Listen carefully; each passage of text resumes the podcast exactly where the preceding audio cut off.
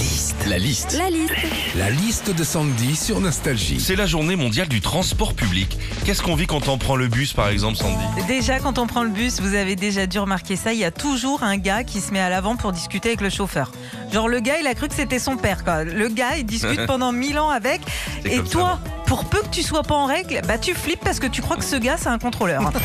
Quand on prend le bus, évidemment, hein, c'est pour aller d'un point A à un point B. Mais si tu veux t'initier au pole dance, bah c'est possible. hein. Moi, tu vois, l'autre jour, j'étais debout dans un bus accroché à la barre. Le chauffeur a pilé d'un coup. J'ai fait un demi-tour sur moi-même. J'avais l'impression d'être danseuse dans un pipe show. Bon, sauf que j'étais en anorak. hein. Quand on prend le bus aussi, t'as des petits écriteaux, genre euh, avancez au fond du bus, euh, place prioritaire. Et hier aussi, j'ai vu ça dans un bus.